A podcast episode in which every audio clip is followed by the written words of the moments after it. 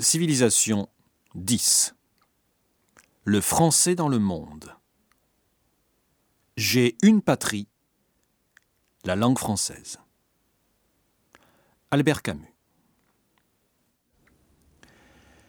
La langue française est dérivée du latin vulgaire, comme l'italien ou l'espagnol.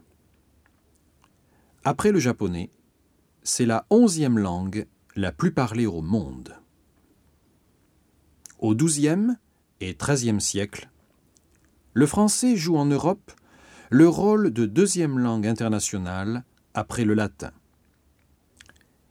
Mais avec la Renaissance italienne, il perd sa suprématie face à l'italien.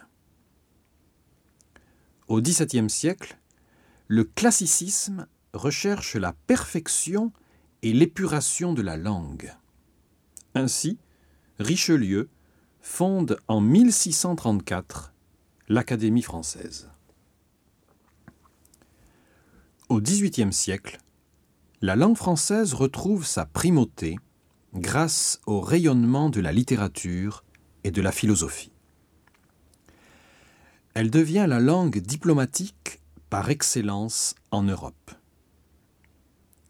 Au XIXe siècle, elle jouit toujours d'un grand prestige culturelle et politique.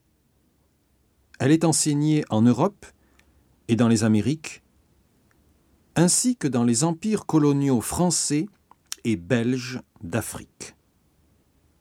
Mais déjà, elle commence à perdre sa dimension universelle au profit de l'anglais qui dominera après le traité de Versailles de 1919.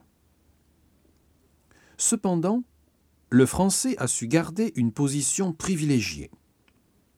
Il constitue aujourd'hui une des langues de travail de quelques institutions internationales comme l'ONU.